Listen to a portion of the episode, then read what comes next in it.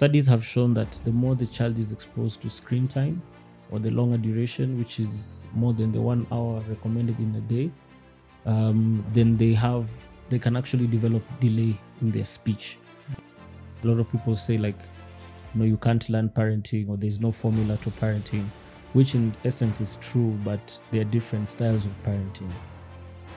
So then they're likely to get uh, diabetes. diabetes Um, if they don't have good quality and they're eating overly processed, high calorie foods, then they're going to develop obesity uh, most likely.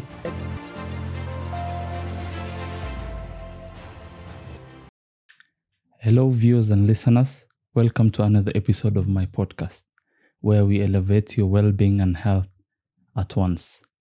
I realized 60% of the viewers of my channel, or people who get exposed to this content, have not yet subscribed. So I urge you to do that so that this information may reach more people and we may empower more people. One and the only, the pediatrician with the biceps also known as Ask Dr. Reign. He is a pediatrician. He's someone who's having an impact on the society. Despite doctors being busy, he's always out there educating through short videos, uh, replying to people both online and offline. And he's someone who's having a lot of impact on people. And for that reason, we decided to have him in our podcast. Today, we'll talk about everything about pediatrics. Another thing is a disclaimer to put out there is every pediatrician was once a doctor. yeah. So yeah, he can also comment on things which are pertaining on adult health. Yeah, true. Welcome, Dr. Reign. Asante sana. It's a pleasure. It's a pleasure to be here. Um, I like uh, what you're doing. Uh, keep on doing it. You're doing it at a really, really um, high quality as well. So it's you know, I'm just uh, very, very um, impressed.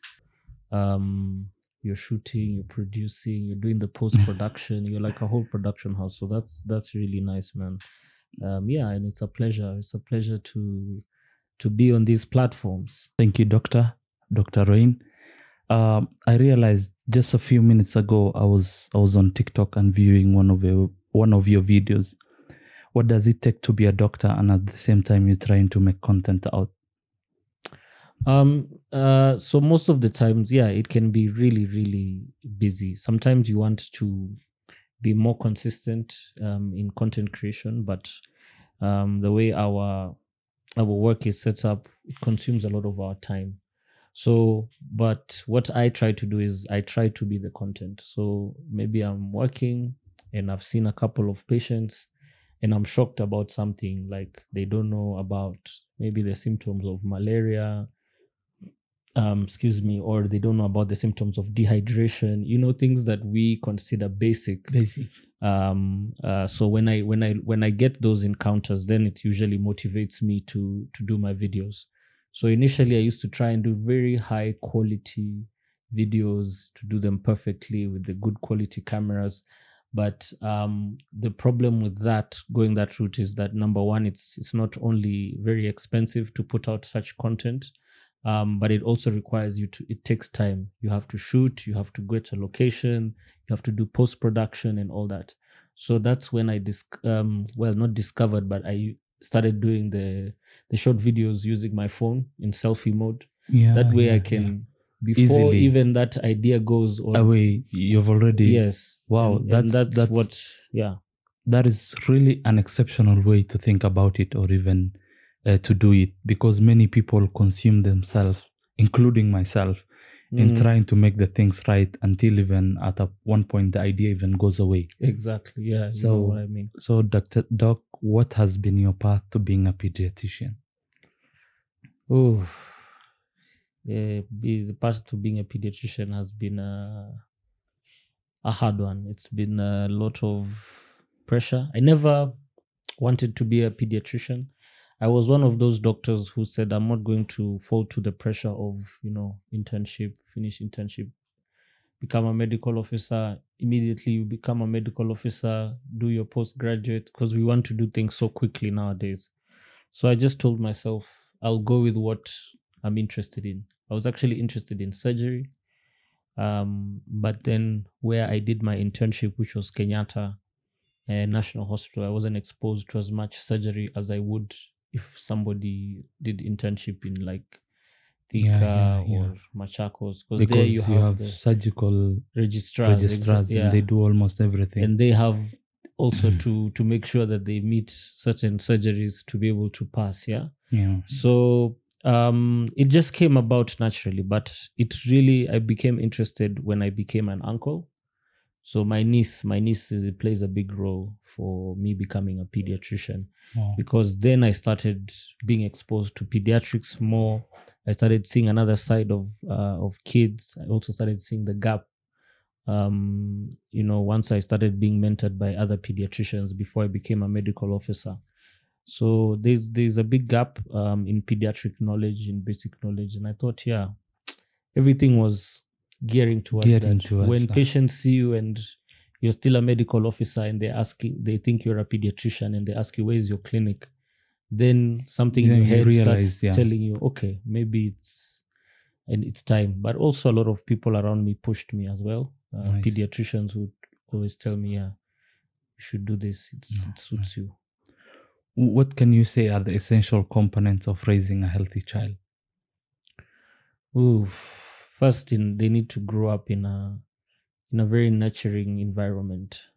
So they need to grow up in a place where the mother and father of the child are pref- preferably present, or if it's not the actual paternal father or it's not the mother, there's somebody there. If people are co-parenting and it's a nurturing environment, the parents are not arguing all the time. They're not fighting um, they're not you know abusing substances in the house and and things like that. So a nurturing environment is very very important. Um, of course when i mean nurturing it's it's all aspects. Uh, you have to look at the child's nutrition. Kids have uh, nutritional needs, Needs.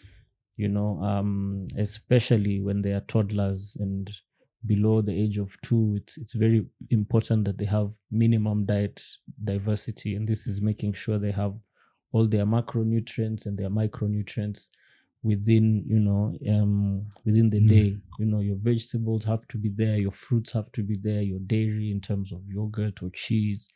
Um the small ones who take formula is considered also dairy.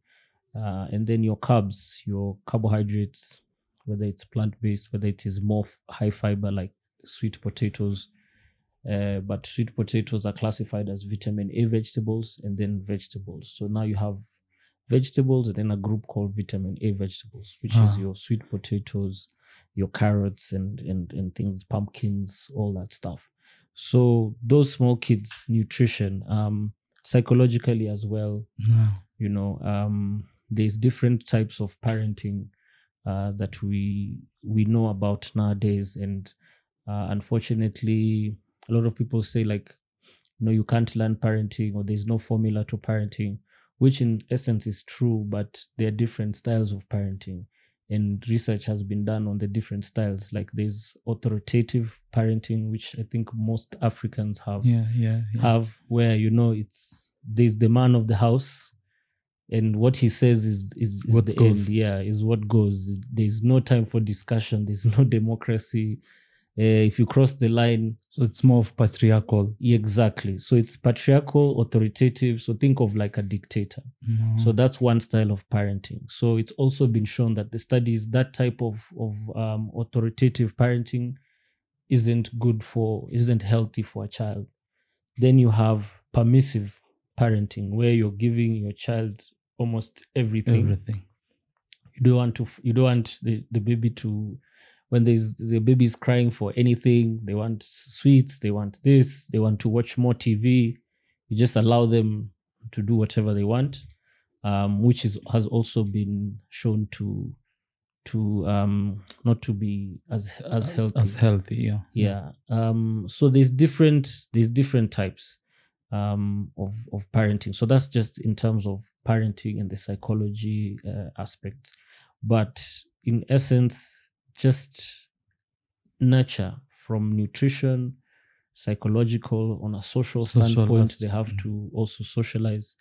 um, there's something that people need to know about is called adverse childhood experiences. Yeah. So it was a study called the ACEs study that was done, and they looked at the different things that um, when children are advo- uh, exposed to adverse childhood experiences, some most of the things that I had mentioned, you know, yeah, like yeah. uh, domestic violence at home, uh, substances Traumas. in the house, yeah, Yeah. trauma, physical abuse, be it sexual abuse, gender-based violence, abuse uh, of of the kids, neglect, all those things um, actually impact. So it's it's for that person to actually be able to survive. Um, if the kids have, there's usually like um, a scale based on certain. You, Yeah, you, yeah, you, yeah. you you you take and then the way we score They- certain things They they, they So, can yeah. add up to become exactly so if you have a very high score then you're at risk of developing depression, depression, um, anxiety. very anxiety exactly so high so you start rates. manifesting the things that you suffered exactly early on in your life. so when So- you see men depressed or you see a high suicide rate it's always good to look back about to see this population and how Yeah, yeah. they they were exposed as children that has also predisposed them to such um such things so that's why i like pediatrics because if we give you the knowledge Yeah, at an early stage then we can prevent um uh, all this money on you know antidepressants yeah, and, yeah. and pumping us with toxic With drugs toxic drugs and all this yeah stuff. whereas prevention So good parenting at an early age as a pediatrician, Mm, you get to help the parents to cope up with the child in their life.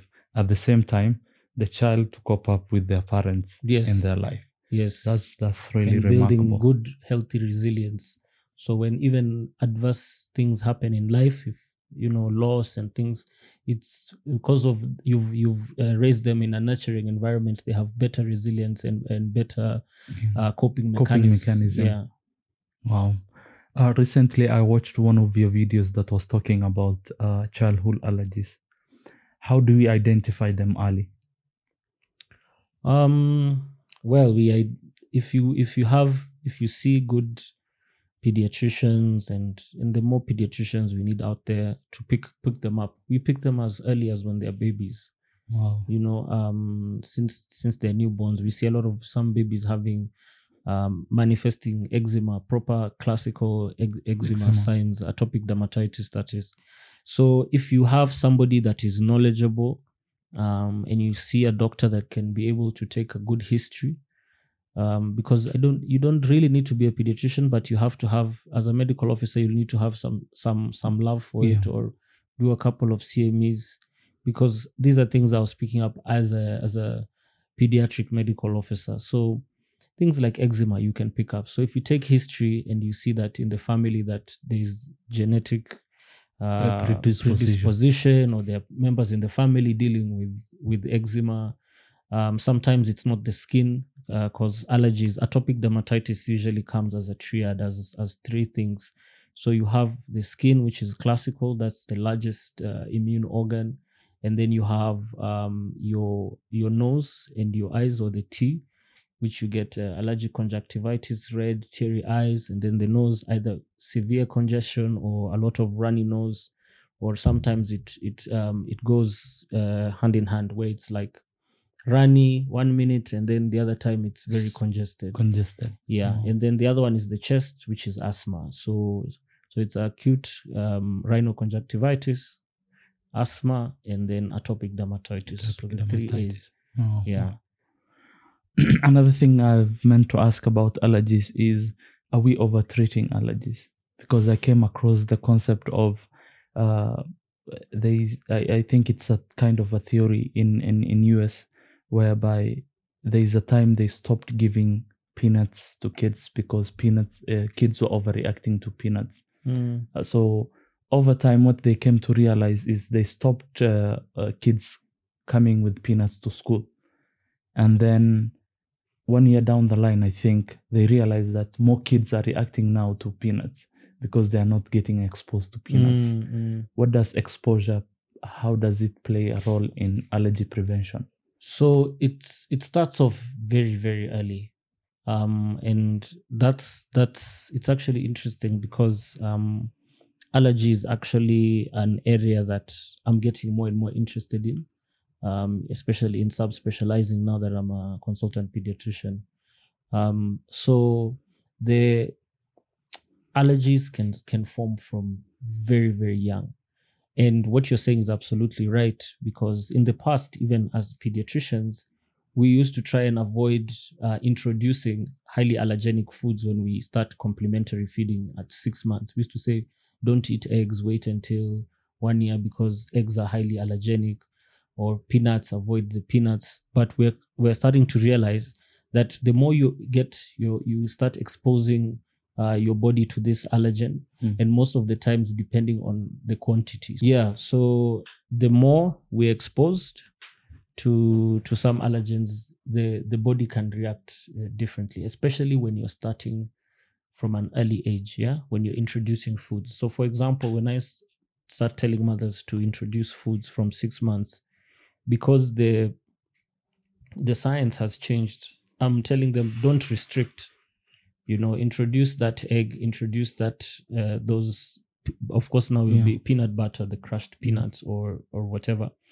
um dairy introduce the dairy introduce the meat don't be afraid introduce the fish the prawns because it's only at that age that you can actually start I would- Sensitizing the body. exactly to put it as simple as possible that's Yeah. all you're doing like you're just Teaching the body to, the tolerate body- these things. exactly No. and where eczema and allergies come in place is because the skin is your your largest immune system and it's your primary defense is is your skin so when babies have eczema and they have very rough skin what happens is is that you find that these allergens sometimes enter the body via the skin so when you have very rough scratched skin uh, open skin as a baby and you're frying fish in the kitchen those particles of fish end up on the skin and then they enter the body and then this they they for them it's a it's a foreign body yeah. It, so then the next time the baby actually now eats It- it, doesn't go through the skin but is eating it it's already been identified as a foreign body so then you start developing an Oh, allergy to yeah. fish if you are boiling milk and the particles are there you be, you start having like a very strong uh, cow milk protein allergy So, the skin becomes the first receptor, sensitizes your immune system, yes and then later on, when you consume the same thing, you start reacting to it. exactly through Wow. the different now through the gastrointestinal uh, Yeah. system and that's why the microbiome is also very important Very important. it's um, I saw one of your videos. You were talking about microbiomes. Yes, yes I almost yes. watch all your content. thanks man thanks for i try i try to just put the information out there and um it's it's fairly new um the the science in terms of evidence because you know there's different strengths of evidence but it's it's very promising as well as much as there's some not as advanced in terms of research of the microbiome but it's it's very encouraging from from some of the things we see yeah So, w- w- what does an ideal nutrition plan looks like from a baby? Let's say when we group them, Mm. infants to babies up to two years. I would put them in w- in one category. Uh, so what I had mentioned earlier was the minimum diet diversity of uh, making sure you have your carbohydrates, your vitamin A, vegetables, those things. So first is the basic diet, but it's also the quality of your food. So you want to go less processed foods, and processed is anything that is in a box or you need to put it in a microwave. Something that has been made easier is usually not healthy. So you want healthy, wholesome foods. Food. Um, the fresher the the vegetable, the less processed it is, the better. Yeah. So as long as they're having that, and then of course, you know, when when they're six months, you start um, introducing. So you start by blending, then you puree it, then later on you mash it, then you start uh, giving the child now more of coarse uh, course food, and then eventually you're letting the child feed themselves. So you these are all things that parents must do. They don't just the babies don't just um, learn how to chew by themselves. They have to learn from now. You've you've been taking liquid breast milk, and then now we have to puree it, make it thicker. Now we have stronger gums. Now we have teeth. Let's start chewing all the way. And then once once they do that is until two years. What we say is from the first 1000 days what you introduce to your to your child uh, that first two years can change the way the outcome from uh, acquiring non-communicable diseases it's known as the first 1000 days of life so if you're going to give your baby uh, overly processed foods sugar and, Wow. and, and all that stuff then you're you're also the same way with the allergies the way we are you know sort of like um, Orienting the immune orienting, system. yeah, sensitizing is the Yeah. same way. So they are likely to get now because you're already playing with the insulin in the body and everything. So then they're likely to get uh, diabetes. and all Um, that. If they don't have good quality and they're eating overly processed, high calorie foods, then they're going to develop obesity uh, m- most likely. Um, and other things, cardiovascular diseases, Mm. hypertension, all this based on food, just food pri- primarily. Primarily. So it's like the ACEs study how it prevents other adverse Other psychological, adverse events. Uh, you have your first 1,000 days, and that also, st- but it also starts with the mother. So when the mom is pregnant, it's not like she can just eat ice cream and pizza anytime she wants. Of course, there are those cravings you try to, but you try to minimize because it then it's all epigenetics where it will affect now. You you'll be changing the way the gene is supposed to be. Yeah, yeah, Yeah. So, like, if you if you're a mother and you're you're pregnant and you're consuming a lot of sugary stuff, Mm. you're a healthy adult human being. So your pancreas overproduces insulin to counteract the the excessive sugar in your body, Mm. and that same insulin is still perceived by the child, yes. and then because they're attached you know. Yeah, the the placenta Mm.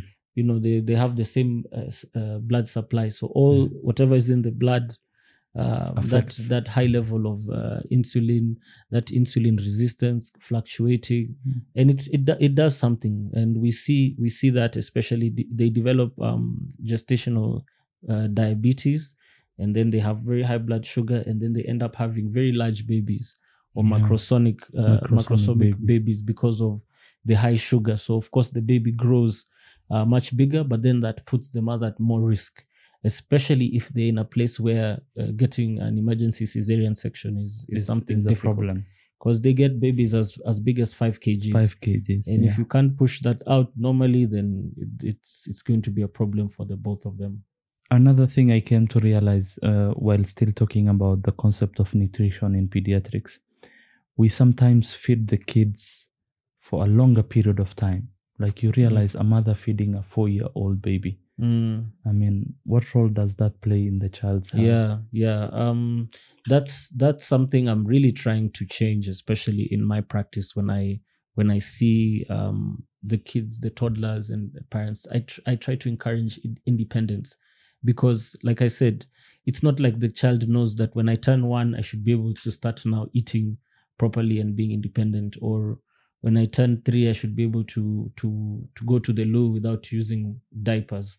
So it's it's up to the child because i have seen situations um, where they're still blending the food. The child is one year and they're still blending the food. Uh, they're blending the meat they're doing everything. And then it's three years old the child is still eating mashed food is still being fed. So this affects the gut. This affects the oral development of the baby. this when those are all milestones. So the the beautiful thing that happens in in kids below two years is is is the brain. It's neuroplasticity and how now the, brain the is- brain is starting to network. It's the foundations that we're building. And based on this the foundations if you build a weak foundation then you become more susceptible to diseases you, uh, non-communicable diseases. You build a stronger foundation um, from from the neuroscience and from building these neurons. So once they learn how to chew that the brain is telling so this when you put this this texture this is what you do. You have Yeah. to start chewing. And these are all there's a lot happening. There's a lot of uh, electrical activity Happening synapses the in the brain um, during um, uh, the first two years of life. So you start building that. And if you don't encourage that then four years your child is not won't be able to do it um, a lot of the things mothers are afraid of is oh i'm afraid my child is going to choke that's one of the reasons why they always blend, and things like that or I, I i hear my child sometimes start like gagging and and and, and stuff like that but i tell them the same way we're building and learning they have to develop a, a protective reflex reflex in the brain. So they have to have a good gag reflex. They have to have um, a good swallow reflex. They need to also be able to, to have a good cough reflex so that when it's going towards the windpipe, they are able to cough able and to reject push Yeah. everything out. But if you if you don't do that and you do and they don't know what it feels like when it's going the other way, if you don't expose them to that, to sorry to say, they won't build a good um, yeah reflex. Yeah. Another thing that I realize is really key in parenting or even raising up a newborn or even a child is the role of activities, the role of, you know, exposing this child to exercises and uh, outdoor activities as early as possible. What what role does it play in health? Oh, it plays a big role. We now have um so there's guidelines now for for kids, for toddlers. There's um and it's it, it's two way. It's looked at screen time and it looked at physical activity because both of those reduced uh, physical activity is associated with increased screen time. So the more you're uh, a couch potato, the more you're going to become heavier and and obese. And then it it brings about all these other other diseases other opportunities for non-communicable diseases. So the WHO has guidelines. Um, so below one year we don't recommend any screen time. Um, and then also the playtime uh, below one year you want them to do at least 30 45 minutes uh, or so. And then from there there's there's different ranges from one to three. Three years. yeah but you want at least um and they and they separate. There's rigorous activity which involves like uh, playing around and, and things like that. Um but also recently re- re- released by uh, WHO was um the benefits of resistant training in children and and how it's it's also helping um them build um not only just be stronger but healthier and also reduces the chances of certain uh, diseases, as well. So it's not just running around. Uh, kids should also start resistance training as, Resistance as, training early, as early as possible. possible. Um, but of course, with with, with trained With caution. yes, with trained people and and things like that. Um, and then screen time not more than one hour in a day. Usually, even for five year olds, six year olds, people don't don't actually know that.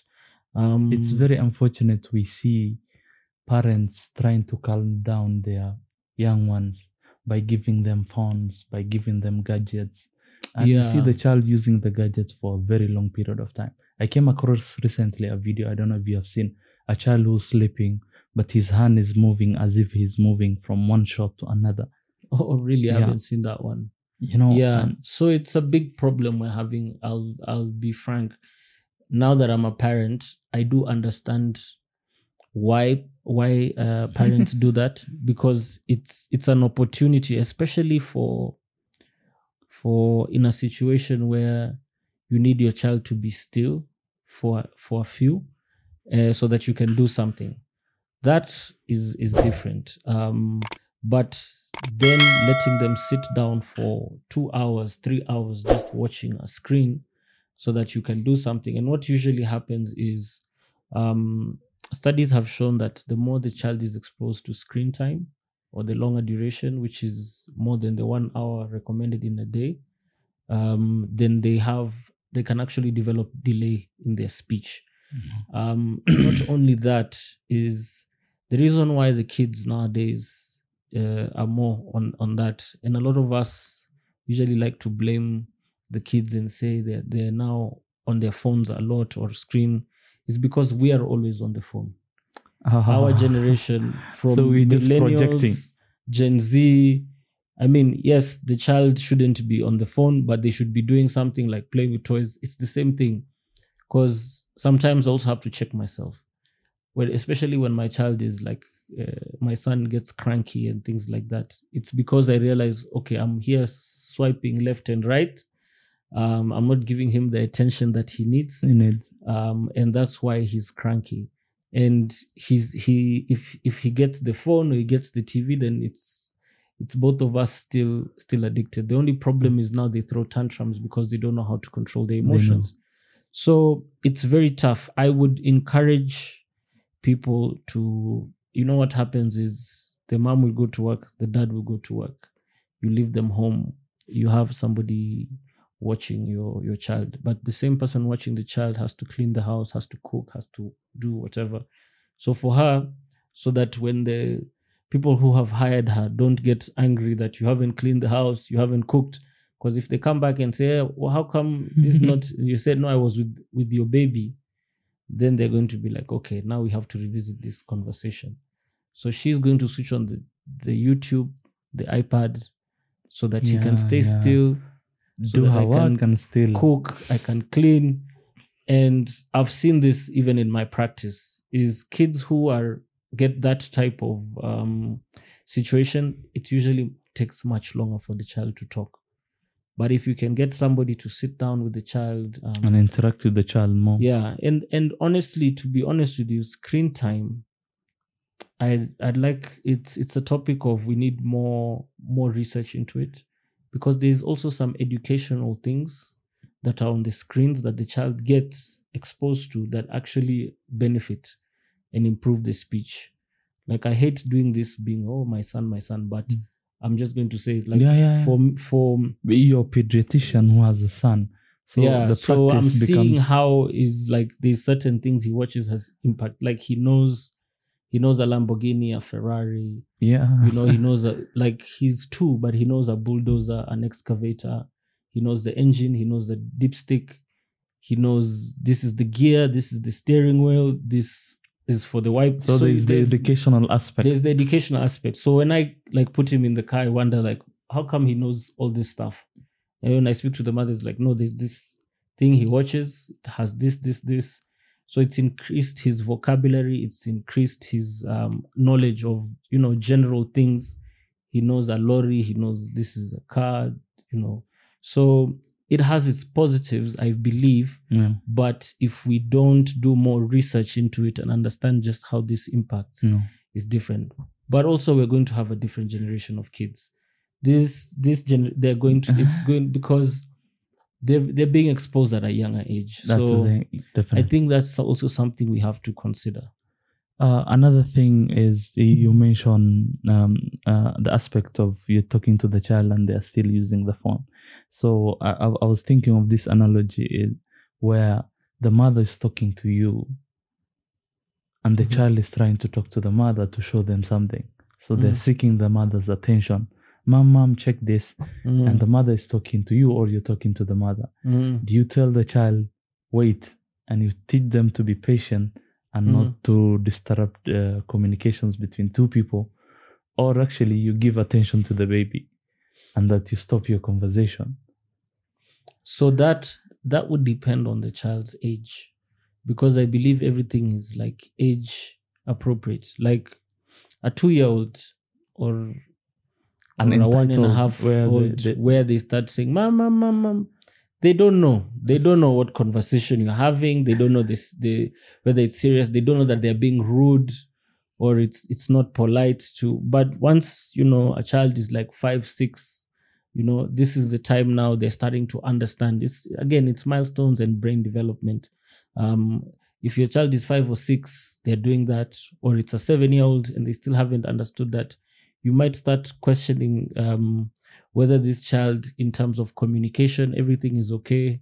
Uh, do they need uh, better skills in terms of communication and stuff like that? So it's it depends on the age. If a two year old does it, I mean, there's nothing you can do. It's a two year old. If a seven year old is doing that, then that's also go- boils down to what I was telling you about styles of parenting Styles of parenting. and understanding you know and then being a, an appropriate disciplinarian you know Mhm. using the right things Yeah, yeah. yeah. and yeah and we know now that a lot of us had adverse childhood experiences because corporal punishment was, Was, was included as as a you know trauma So another thing to ask, uh, uh, due to COVID vaccine, there are problem that has started with vaccinations.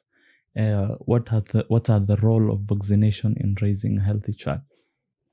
oh i think vaccines are very very important they're, they're very big um if if for once we we put away the controversies and the politics and and and the, and the emotions aside um and you just look at over the last 100 years what vaccines have done and you look at the numbers of how many people died of this versus you After know we look 50 years of, of vaccination how many have been averted how many diseases have we forgotten about or we never see Mm.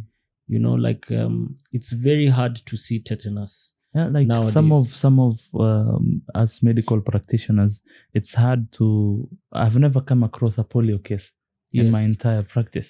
yeah it's those the- historical diseases that you Yeah. hear about that you should know about but you've you'll, you've you've never seen it because of the impact of of vaccination. Now um with vaccines at the end of the day it all boils down to science and and you have to look into the development of, of vaccines and the likes. And i think we're doing pretty okay in terms of the structures in place. Um and the issues have really been based on a lot of mistrust uh, because anything that involves big pharmaceuticals, capitalism, and producing vaccines, because as much as we have Gavi, we have our WHO, these vaccines are developed most of the time by certain uh, pharmaceutical companies based on you know billions and dollars of, of research. Because as as as a global community we are not really big in in research. We don't develop a lot. We leave it to capitalism it's the way the system has has, Has been. evolved. and then because people have spent billions then you know they have to make their money back. So a lot of uh, people have this notion that healthcare it should be free and you know the Hippocrates oath and all that stuff. And it's true. Um, and a lot of people believe that you know shouldn't be able to pay. And i also believe in that um, module. But at the end of the day is also people need to realize that for these things to be developed it costs a lot of money. Somebody bears the cost. Just because you're getting the vaccine for free when you go to a government clinic yes it's free to you the citizen. But it's not free to the government. it's not free to the government. There's money that is is is being paid somewhere. There's there's terms and conditions somewhere um about it. But you'll find that some of them are controversies that have a lot of salt so misinformation like i like to call it a lot of snippets a lot of people are pushing their own agendas where they can get fake doctors nowadays with ai it's so crazy I'm telling you, there are people who are going to take my face, and I'll be telling people to take a particular tonic because Well, of. AI. I've seen the video voice. of Joe Rogan uh, talking about a certain thing, Mm. and then I was so amused. Like I know Joe Rogan, he doesn't talk about these things, Mhm. and then I came to realize the whole thing was wasn't AI, Joe Rogan talking. yeah. It was was- just an audio of you know an AI generated thing. So there's a lot of things there. There's a lot of factual things. Um, so with COVID, it's still yes. There there were there were those people who got side effects with with COVID, and you see the thing is with medicine, there's always rare incidences. Um, I share if you follow me, you know I share a lot of like positive stories. Uh, or maybe when I receive a baby, or we do a successful resuscitation and things like that, or a newborn delivery and everything has gone well. But there's also moments where uh, things don't go well. Yeah, Yeah, then yeah, there's it's not as common.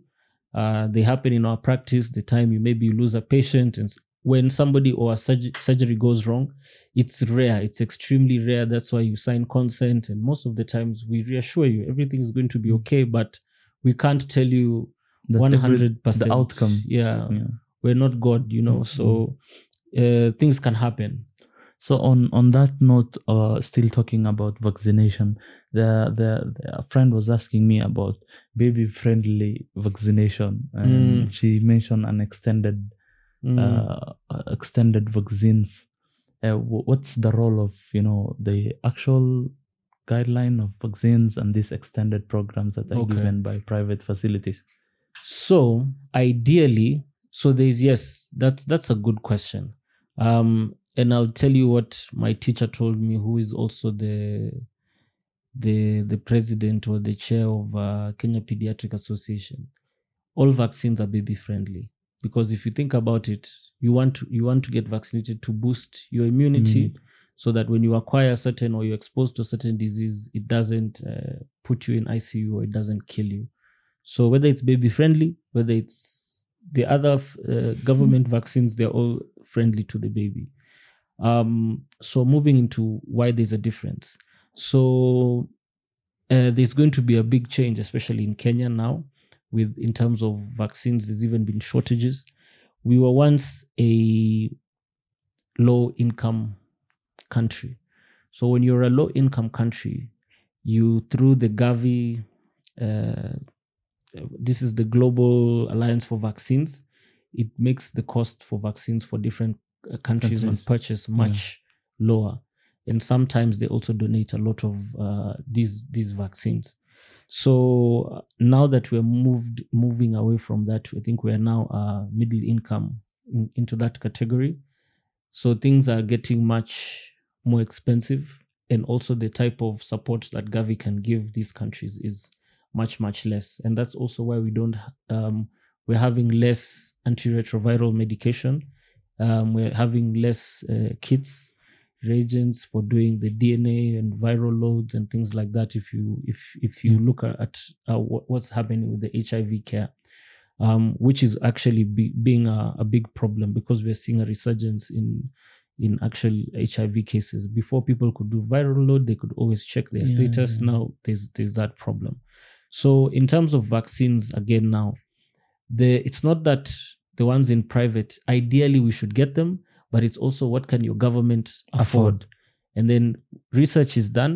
Um, we usually have our own uh, body Local. of yes Mm. of research here um, that is run under Ministry of Health, uh, but it's also a working group where they they they, They do research. determine yes uh, priority wise. Exactly, because right now in contention is there's a push for uh, introducing the influenza vaccine as part of the government program, so that people get the The shots. the shots against yeah, uh, influenza because there's been a lot of fatalities of um, pneumonia that is uh, the and the the viral is usually pneumonia Yeah. you know, and a lot of RSV. So it's not that um, the private ones are, or private is just forcing kids to get Mm, unnecessary vaccines. It's good for them to have it as Oh. well.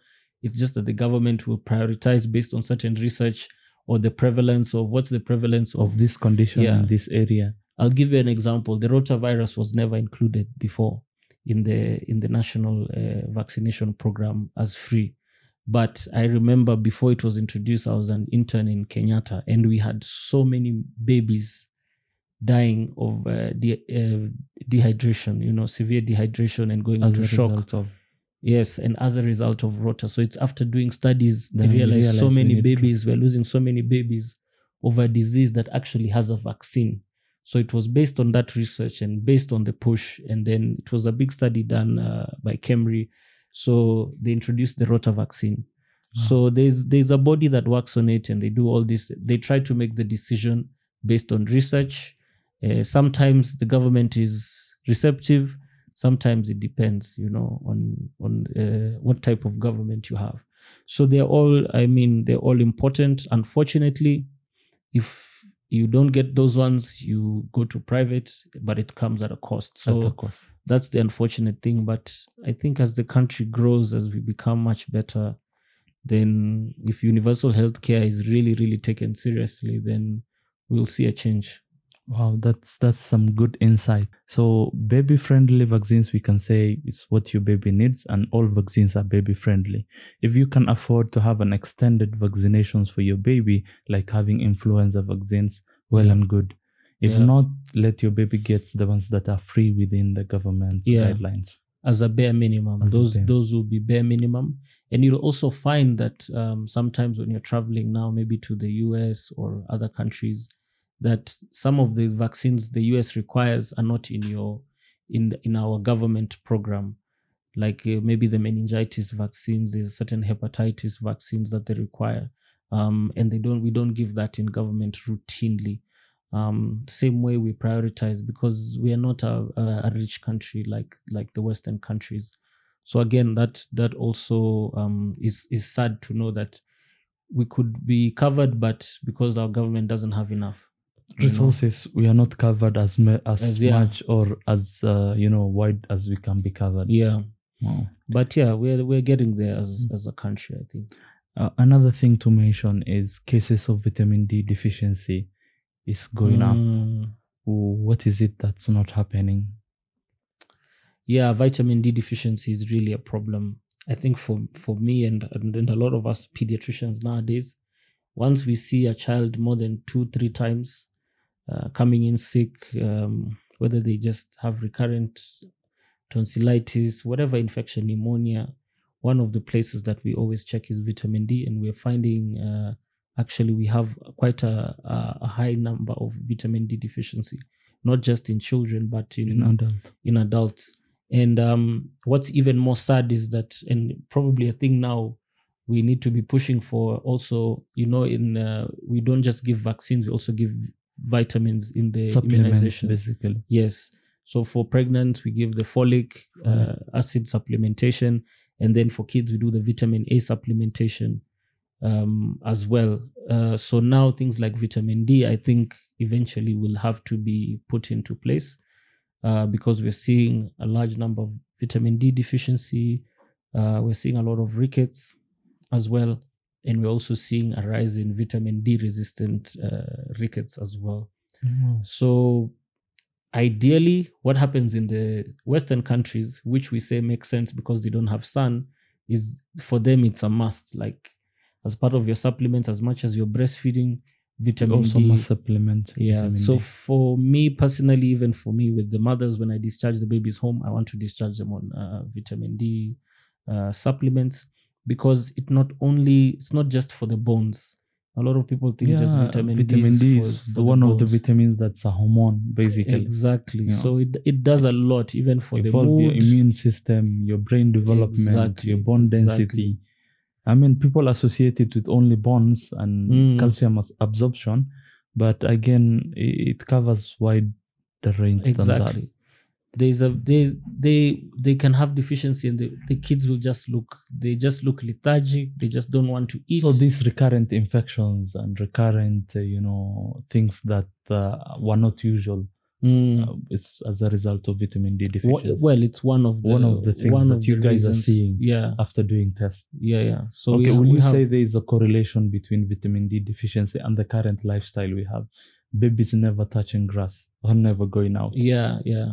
More and more people are living in apartments. Yeah. you know um where's where's where's the grass um if you're living in the our urban rural settlements yeah you know how kibra how mkuru he is just nearby here in the in the kijijis that the houses are very close together they don't have a playground if my baby goes outside it's the road and they'll get hit so they'd rather stay inside, the inside the house. So they're hardly So- getting exposed to exactly. the sun. to the sun. Um so of course there's that is that there's no land to roam around and and play around in uh like we used to.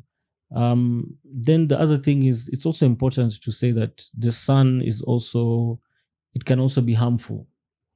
You know a lot of we still have uh, skin cancers even in african skin and um, a lot of it's uh, there's a lot of debate about sunscreen. Some people have controversies about it. Um, the more i'm on twitter the more i learn about um, people and their controversies. Um, and how sunscreen actually you know is is really really important. But if you're going to put your child six months and above out there for vitamin d in the sun for a long time it's important to have you know spf 50 sunscreen as bare minimum to protect because the ozone layer climate change has been there. Has our been ozone layer that used to protect us. People used to tell me you people are just pushing an agenda. You're trying to push products. My whatever I never used to use sunscreen. How come they never got skin cancer? But then they don't look at the other protective things that our environment and our used world to have. had. And that's that's why the theme even for climate change was around um, health the impact of climate change in actually our health this year at the cop uh, cop 28 uh, that was there in, in in dubai. So i mean things are just uh, some things those are some of the controversies and the misinformation. That's how we fight it. Um, so if you're not going to put sunscreen just know you are increasing the risk. A risk of getting some yeah form of skin, skin, cancer, cancer. melanomas. Yeah, but again, uh, you get at least some exposure of the sun. Uh, another thing is the role it plays on sleep yes and setting your circadian rhythm. yes Uh, you see, what will you say? Uh, how much sleep should a baby get with time has that been decreasing and does it have a, an impact on health Mm, I would say, you know, it's so sleep is it's a range. Again, um, we have zero to six months, and then six to twelve months, and above twelve months. So the smaller your baby is, if you have an infant, you want them to sleep at least. You're looking at around fourteen to sixteen hours. You know, they need to have naps, so they're waking up every three hours.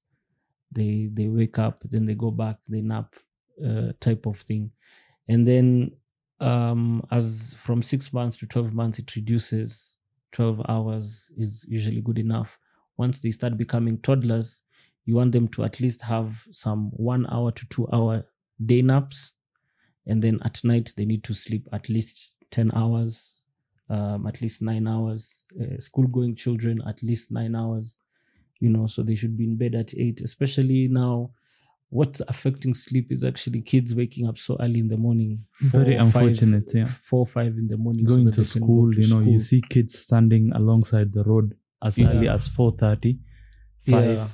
Waiting for a bus and probably they have slept 9 or even Nine, 10, 10, 11 yeah. trying to do homeworks and all that Th- there was a recent paper I- i read uh, which was really fascinating uh, one of the states in the united states of america is they they they, ad- they increased uh, the time a child can come to school Mm. from seven to I think nine. So Mhm. giving that an allowance of you know sleep, and then they Mm. realized the overall performance of the school, of the schools in that region changed completely Mm. because children were getting enough sleep.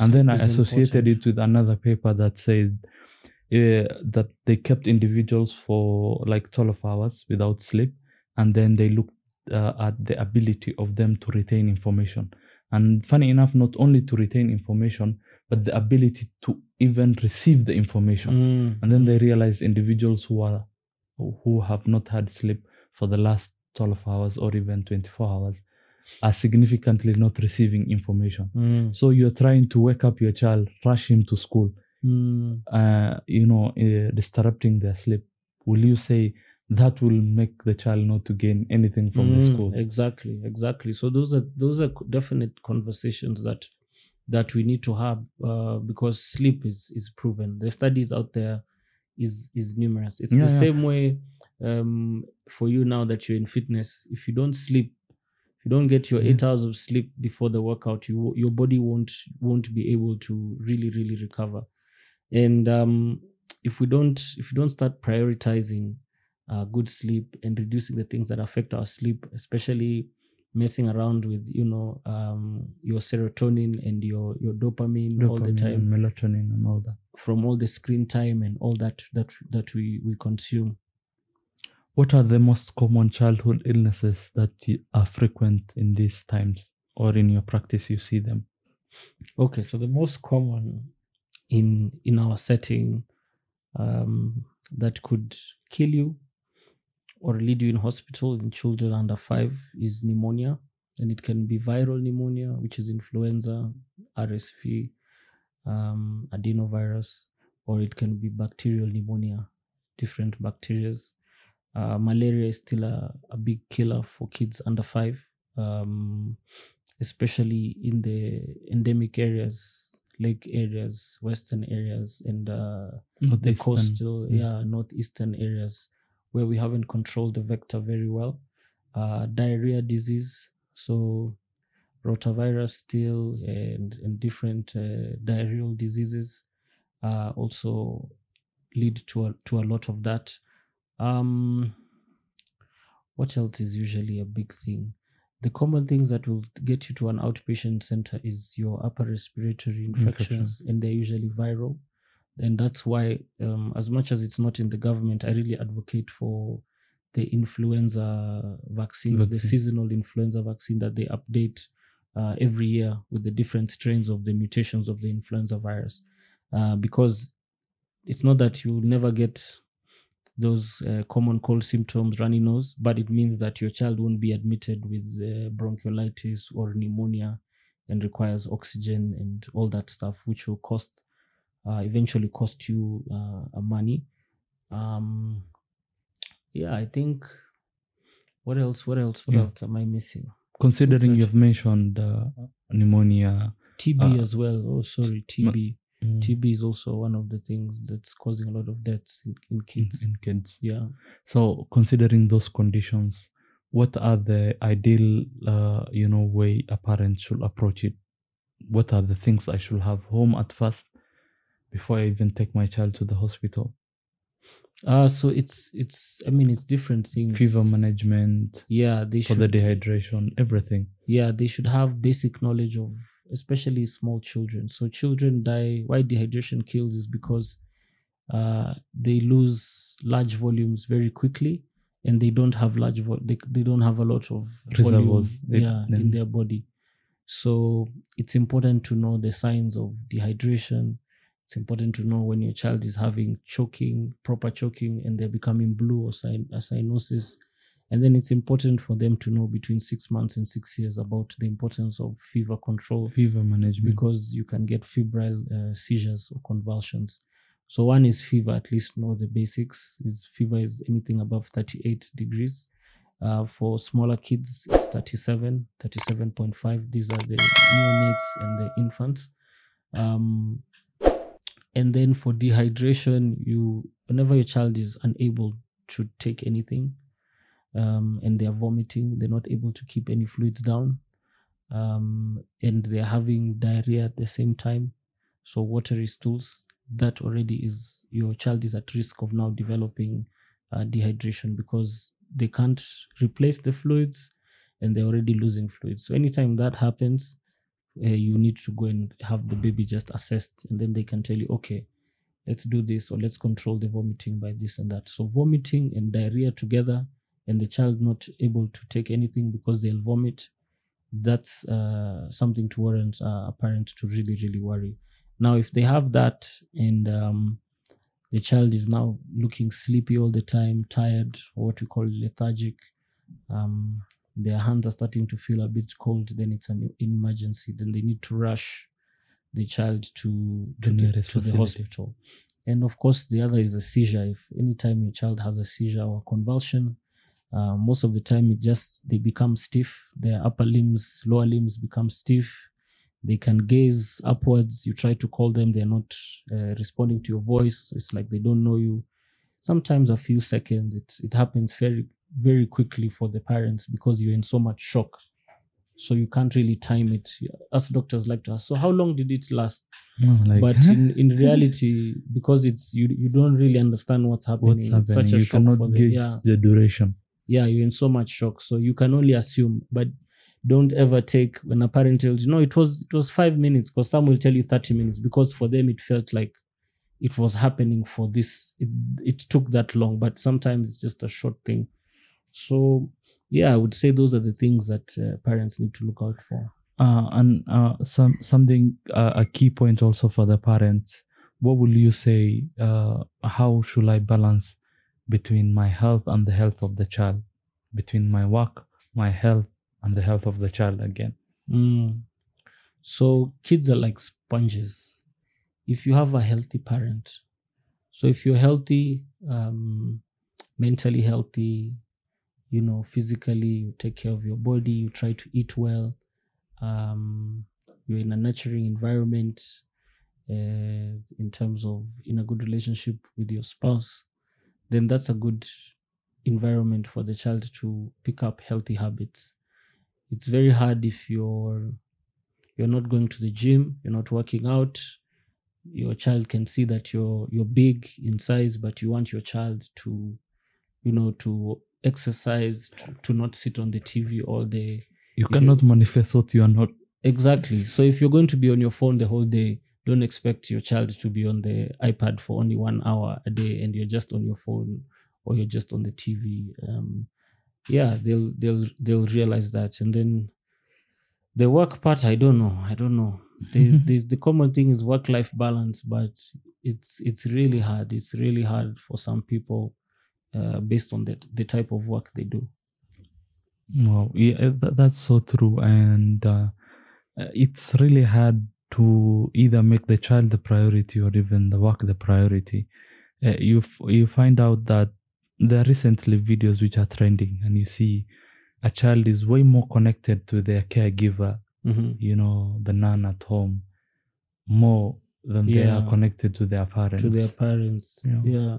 Sometimes not by choice, because by circumstance. Yeah, you know, I see many kids who maybe the parents is don't know they're in Saudi Arabia or they're working somewhere outside and they're with you know one caregiver. It's it's always going to be different, but I think uh, parents need to be more um, conscious to the fact or or or cognizant to the fact that if you leave your child with a nanny to perform a role that even if it was you alone to clean the house, to wash the dishes, to take care of your baby, you know that it won't be easy. So it's still it's still very tricky, but sometimes you don't have a choice. You don't have a choice. Yeah. Um, to digress from pediatrics and go maybe into general health, Mhm. uh, health and fitness. Uh, what's your thought on that? Because you're someone who, uh, personally, if I talk about you, have inspired me to go to the gym, to make some changes in my life, and I've been following you for a very long period of time. Uh, what what what will you advise? Hey, first of all, I think even when we talk, when we put this out, you should put your the before and after pictures um, of your of your fitness journey. So for me, I feel good because it was it was a turning point for me when I was thirty, um, and I started late to start getting into fitness. Um, but I've started looking at it as a lifestyle. I've stopped putting pressure. The, the the mistake a lot of us make is that we're not happy with maybe the way we look, or you have now high blood pressure because Mm. you've gained too much weight, and then we we set unrealistic Objective. goals. Yeah, although you your yours is a different case because you smashed all your goals in a very short time. Because the thing is, you want to set it um, as part of your life. Yeah, And- yeah. And life this is full of be yeah. ups and downs yeah so if we put it at linear and say in three months in six months i want to get I want to lose this much weight and then if you do set your mind to something yes you'll do it but then are you doing it At just cost? Yeah. at that six months and then when you reach that six months what happens now What happens what's after, now yeah. that you've you've done it because I have seen so many individuals who are worried about their weight and then they just follow a strict diet and start doing messy habits. Mm, and then in three months in two months they lose significant amount of kg mm, and then they realize the next four five months again they gain it back. What is the mm, essence for you losing it in the first place drastically exactly. like that if you're going to gain it back? So Yeah. we overestimate what we can do in a year and i underestimate what we can do in 10 years. Exactly. So you your your approach is consistency and for a longer period of time. Yeah. Mm. setting long-term goals. So Mm. for me i set like when i turn 40 which is now very soon in like three years there's a certain physique that i still haven't i'm yet to achieve. But if i look at um Where you the came from. journey where i've come from there's a significant difference um it's it's all about understanding your body. It's about educating yourself. A lot about is self educating and a lot of people tend to think because you're a doctor you must know all these things. You Yeah. must know about nutrition. But the funny thing is uh, as we were we talking minimally understand nutrition. we don't yeah we don't talk about nutrition in medical school. We Yeah. don't talk about you know protein. We don't we, we don't know about creatine but we know about creatinine levels Mm, yeah. you know. So it's it's it's one of those things you have to educate yourself. And like you said it's a mindset you know. So for me i had to i had to like change my attitude to towards things. Like for me i can't i don't drink i don't put sugar in any of my Beverages. yeah like tea and Mm. coffee. I i have it without sugar and it became normal. But it i had to to adjust change yeah my mindset. Things like sodas i don't take uh, i can't drink sodas. And if i do i try to go for the the zero, sugar. yeah. yes there's still more controversies about yeah there's so much controversy. And uh, funny enough i went uh, down the rabbit hole Mm, trying to research on that thing. And you know people say it contains sugar. One it doesn't contain sugar. It contains aspartame. Yeah. And people are like aspartame is carcinogenic. Yes. and then you realize okay it is. Let me do more research and find out and then you realize yes it's carcinogenic which means it can cause cancer. But and then you realize uh, it's under which category? And then you realize it's in category i think c which in Mm. the same category is meat and other things also. Yeah yeah. So before you start hyping something saying this thing is bad because you just had it's carcinogenic maybe Yeah. it's time you should check also at what level of carcinogenic exactly it is. exactly. So personally i do a lot of uh, aspartame containing drinks Mhm. uh, coke zero and the likes and uh, uh, mainly just to avoid extra calories you know? Yeah yeah, just yeah. take in unnecessary calories. If i'm taking calories uh, let them be from meat. Yeah, let yeah, it be from uh, no harm to vegans but i'm saying let it be from a source that's having other important values in your body. Yeah. Okay? Let's for example there's something you mentioned uh, uh, vitamin a Mm. vegetables they still give you calories right yeah yeah they also have do. other importance exactly so consume things which are important to your body at the same time giving you the calories Yeah. don't drink calories Exactly. for for for and no I had to reason learn that. I had at some point I had to do, be able to do like you know where you count your calories today. Yeah, How many yeah, yeah. calories have I eaten?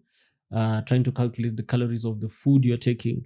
So and I re- and and I remember myself those days uh, when I used to do that, and it became it used to stress me yeah. every time you eat every time because you're but i had to learn about you know every time you nowadays i gauge usually yeah, i yeah. roughly okay i've eaten this or i've had a muffin i've had this then you know okay i've had enough uh, sugary stuff today uh, maybe i'm not touching Yeah. this for another for another yeah. yeah yeah.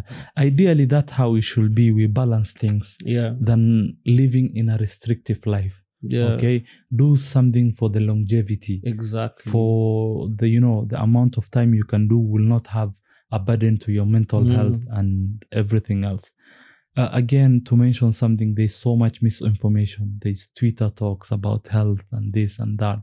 Uh, what's your advice for the general public on what they should perceive as an information. So what i tell everyone is that you know even there's a lot of people who just follow me now and on twitter and they'd be like just go and see what uh, listen to what dr Reign says or listen to whatever. But at the end of the day is is whatever information that you consume whether it's coming from from somebody who is a doctor because now we have a lot of misinformation from doctors as well or people who claim to be doctors be doctors yes um Uh, but one thing, uh, let me interrupt you, is if you, even if you're a doctor, if you become over obsessed because of a certain information, mm, then your aspect of being doctor has just gone away. Because Yeah. one of the key things about doctors is we never go to an extreme for anything, isn't mm, it? Everything is a balance, just the way you mentioned the child, the screen health, mm, not giving them screens because screen is for learning. You had you as a father, you had that reasoning because you, know your knowledge has given you that ability to reason. mm. But when you're a doctor and you just decide to say phones are bad and your And- child never touches a phone Yeah, yeah, until yeah. they're 15 year old, what kind of human being are you bringing to the world? yeah, so same thing. Yeah. Continue. and it's uh, it's it's very many things that can make um, a doctor have or give biased information you know even when they they know the research they know the science um, culturally the way we are brought up you know it can conflict uh, religion also can conflict into into making a lot of decisions of uh, scientific re- uh, decisions as well political views Yeah. You've seen people who are professors and what, but when you hear them talk about certain political views, you you you wonder, you know, is like, is this really is this really uh, an academic or or or whatever? So those those are things that I what I encourage people is um, not all the information is the same is the same quality to recommend there are different types of evidence and you always want to go for the one that has the strongest evidence Argument and evidence. what you'd read from a twitter post or a youtube video or what you'll read from a scientific journal um, and the different studies of different journals is is what will will uh, determine where the information is likely to be more more correct. So it's important not to to to be emotional. Misinformation targets a lot about our mis, uh, our our emotions yeah? Like for example as soon as the story about gmo started coming in place I started seeing Twitter has that habit though. Um, once GMO is spoken about, everybody becomes an expert. An yeah? expert. Yeah. Once we talk about COVID, then everybody is a virologist It's- and immunologist, and they know all about vaccines Yeah. because they. It's like they've known it for so many years. The way they speak, Mm. and they'll start quoting things based on a YouTube video they watched or a tweet that was that was seen. So it's all about um, just making sure that it, it's just because I'm a doctor. Yes, it helps, but as long as I'm telling you, I'm telling you this information because there is WHO this this this or there is this research saying this this this, and that's why I'm saying it. I'm not saying it because I'm Dr. Reign and Yeah. I'm smarter than everybody else. you know? Yeah. Yeah. Yeah. Doctors are not smarter than you. yeah. And anyway, uh, what are three advices for the parent? Final question, maybe. um for the parents yeah love your child um before you get kids make sure you're getting kids because both of you want the kids because sometimes maybe one wants and the other one is not ready. Be patient before you decide on bringing uh, life into this world because if you if you people are not uh, ready psychologically you're going to affect this child and by affecting the child you're going to affect the way they grow up as as an adult and the type of productive um, citizen they'll become um yeah so for parenting then it's yeah just keep keep uh, continue the good fight parenting is not easy it takes a lot of sacrifice in in parenting uh, it can either make you or break you so yeah just look at the positives of of, of parenting that's what i would say Thank you, Dr. Reign. Thank you for coming and joining us today and educating the masses. It's one of the incredible work that you do for the society Thank and you. for the globe. Uh, we'll provide your details on how people can reach you if they require pediatric consultancy and to discuss with you about the upbringing of their children. I'll provide your links to your social media accounts and even your contacts under the description below. And I'm also telling the listeners and the viewers to tune in once again. We'll have more consultants in. We'll discuss matters about health and ways to improve your health. And consider subscribing to this channel or listen to this podcast always. Thank you.